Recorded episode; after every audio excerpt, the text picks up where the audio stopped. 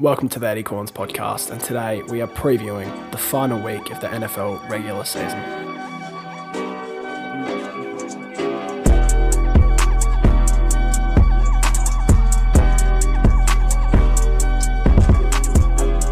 Start with the first Sunday game Pittsburgh at Ravens. Baltimore is the underdog at plus four, and the main reason for that is they're resting pretty much their whole offense and a part of their defense. Lamar Jackson, OBJ, Zay Flowers is doubtful, and Kevin Zeitler, the guard, are all slated to sit, and Marlon Humphrey, the standout cornerback, is also resting, which means Tyler Huntley is starting. He's shown some promise when starting for the Ravens and will feel way more comfortable in front of the home crowd. But on the other side, Mason Rudolph is one of the many backups to surprise this season. He's had as many 40 plus yard throws in the last two weeks as Kenny Pickett and Trubisky had in 14 weeks. He's also scored at least 30 points in both of his games after the Steelers didn't score 30 points in the games prior to him starting. That's definitely not nothing. And he unlocked George Pickens, who scored 11 passes for 326 yards and two touchdowns. This is a tough one. Even with the Ravens starting most of their offensive starters, the defense is still playing. I really doubt Mason Rudolph is going to find it easy to carve up this defense and score 30 points again. However, the Steelers need the win if they want to keep their playoff chances alive, while the Ravens already have the one seed locked up and nothing to play for. I like Huntley, but Mike Tomlin isn't going to allow him to dominate. This offense is full of backups. I'm picking the Steelers to win, and they'll cover the minus four. Next up is one of the best games of the week, the Sunday late game. It's Houston at Indianapolis. Indianapolis is the underdog at plus one. The Colts won the first matchup between these two teams, but the stakes are so much higher in week 18, as a win means a spot in the playoffs and a loss means you're going on holiday. CJ Stroud has been the best quarterback that we've seen in the last four years, and I expect him to keep performing against an average Colts defense. While Gardner Minshew has avoided the backup QB crash the likes of Josh Dobbs and Tommy DeVito have sustained in the last few weeks. He's performed well above expectation all season, and this Texans defense is vulnerable for him to continue. I'm taking the Texans to cover the minus one in a very close, high scoring nail biter. Both these teams deserve to make the playoffs and have been badly affected by injuries at various points of the season, which will probably cost them a spot. I'm nervous to pick against Jonathan Taylor, who's averaged 124.6 rush yards per game in five career games against the Texans, but I just think CJ Stroud would be too much to handle. The first early Monday game is Cleveland at Cincinnati. Cincinnati is favoured by seven. The Browns are locked in in the five or six seed, but decided to take the risk and are playing all their starters this week, including 38-year-old Joe Flacco, who's transformed into prime Brett Favre since making his way off the couch and onto the Browns practice squad. While the Bengals, who also have nothing to play for, are starting both receivers Chase and Higgins despite some questions during the week. Jake Browning, their backup quarterback, will also be starting. It's a really hard game to pick because it's unclear if any of the starters will be playing a half or the full game. But I'm going to take the Browns and the plus seven. They're the better team. And even with the questions around who's playing for how long, I just think they're better than this Bengals team with the backup quarterback in. Next up, Minnesota at Detroit. Detroit is favoured by three and a half. After the Lions were screwed by the refs last week, they're locked into the three seed, and that won't stop Dan Campbell from playing his starters. While Kevin O'Connell can't decide between Mr. Bad Decisions or rookie quarterback Jaren Hall, who might possibly be the worst quarterback in the NFL not great. Campbell was clearly pissed after last week, and so he should be. He's going to make one last statement before the playoffs. This is my guarantee of the week. The Lions will win and easily cover the minus three and a half. Jacksonville at Tennessee. Tennessee is the underdog at plus five and a half.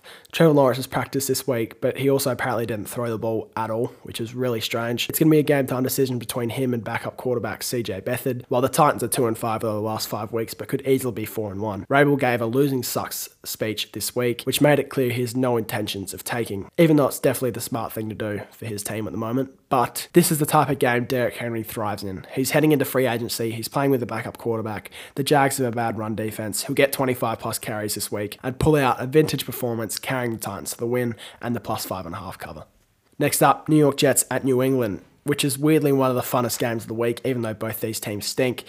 This game will go down one of two ways in New England. The Pats will win a very close game, and the front office will say, hell yeah, let's keep Belichick around. This guy's still got it or they'll think, if that old man, he's cost us a top three pick and ruined our chance at a generational quarterback. Either way, the Pats win and cover the minus one and a half. Atlanta at New Orleans. New Orleans is favoured by three. I hate this Atlanta team. I had to watch every single one of their games this year because I had Bijan and London on my fantasy team, and I didn't enjoy a single snap of it. Every time I looked over, Arthur Smith was making one infuriating coaching decision. Desmond Ridder was making some of the dumbest QB plays you've ever seen. I hate this team. They don't deserve to make the playoffs. I know this prediction has zero logic and thought behind it, but out of pure spite, I'm taking the Saints to win and cover the minus three. Tampa Bay at Carolina with playoff implications on the line. Carolina is the underdog at plus four and a half. Baker Mayfield hurt his ribs this week and was clearly affected by it. With a playoff spot on the line, though, there's no doubt he will play against this much improved Panthers team. Bryce Young has been a major disappointment this season, but he's improved slightly over the last five weeks. One of his best games of the year was against this Buck team, where the Panthers narrowly lost. This will be a close game, but the Bucks will drag themselves across the finish line and earn themselves a playoff spot, while the Panthers will cover the plus four and a half and end their season on somewhat of a moral victory. Chicago at Green Bay with a lot on the line. Fields is playing for his job. The Packers are fighting for a playoff spot. It's a huge game for both teams and a huge game for both defensive coordinators who are also fighting for their jobs. I've got Green Bay to win at home and the Bears narrowly cover the plus three. I mean, the QB may have changed, but the Packers still own the Bears. Next up, Denver at Las Vegas. Las Vegas is favored by minus two and a half. As a Denver fan, the last five weeks have been filled with nothing but disappointment. The Texans loss, the Lions thrashing, the Pats loss, the freaking Pats loss, the stupid Russ benching, the fallout that followed, having to watch Stidham, who is so clearly your average backup quarterback, no Sean Payton, you can't fix him. Unfortunately, this Raiders team that has haunted us for the last three years, and ironically will cost Denver a playoff spot because of the one point loss in week one. I'm taking the Raiders to win and cover the minus two and a half. Denver is back on the QB carousel. I can feel the fan base talking themselves into Michael Penix Jr. after a trade down on draft night before he suffers a bad injury in the first three weeks. The post Manning pain continues. Next up, Philadelphia at the New York Giants. New York is the underdog at plus five. The Eagles desperately need a win, mostly for the confidence of Jalen Hurts. Oh, and of course, the division title is still up for grabs if the Cowboys lose to the Commanders. The team looked like the surefire one seed five weeks ago. Now they need a win to get the swagger they had back.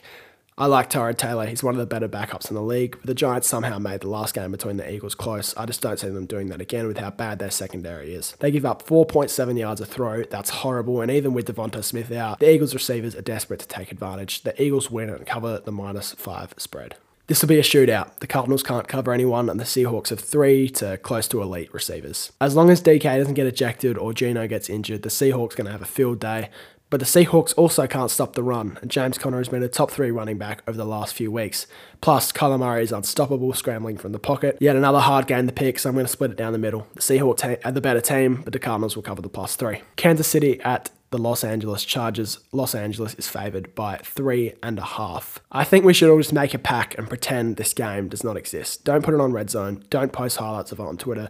Don't count the stats after the game. Just burn the tape and move on. With that being said, the Chiefs win and cover the plus three and a half. Los Angeles Rams at San Francisco 49ers. San Fran is favoured by minus four. The Rams' main aim in this game is to get Puka his 18 yards, break the rookie receiving record, and get out unscathed. The 49ers will also be resting their starters, but Darnold is a better backup quarterback than Carson Wentz coming off his couch, so I'm going to take the Niners to win and cover the minus four. Dallas at Washington. Washington is the underdog at plus 13, the biggest spread of the week. For whatever reason, the Cowboys always struggle against Washington and they always suck in high pressure games. Ron Rivera is coaching for his job, while the Cowboys will be showing absolutely zero respect to the Commanders during the week.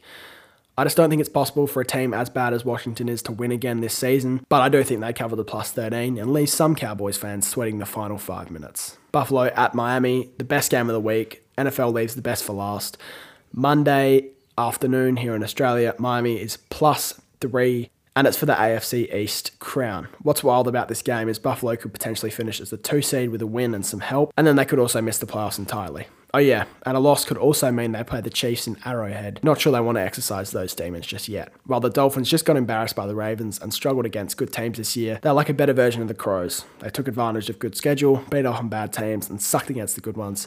This is their final opportunity to prove they're worthy of a top seed, and I think they'll do it. Buffalo has just been too inconsistent for me to trust them in a big spot, especially away from home, even with the Dolphins' slew of injuries. This might also be me manifesting around one matchup between the Bills and Chiefs. Anyway, Dolphins win and cover the plus three.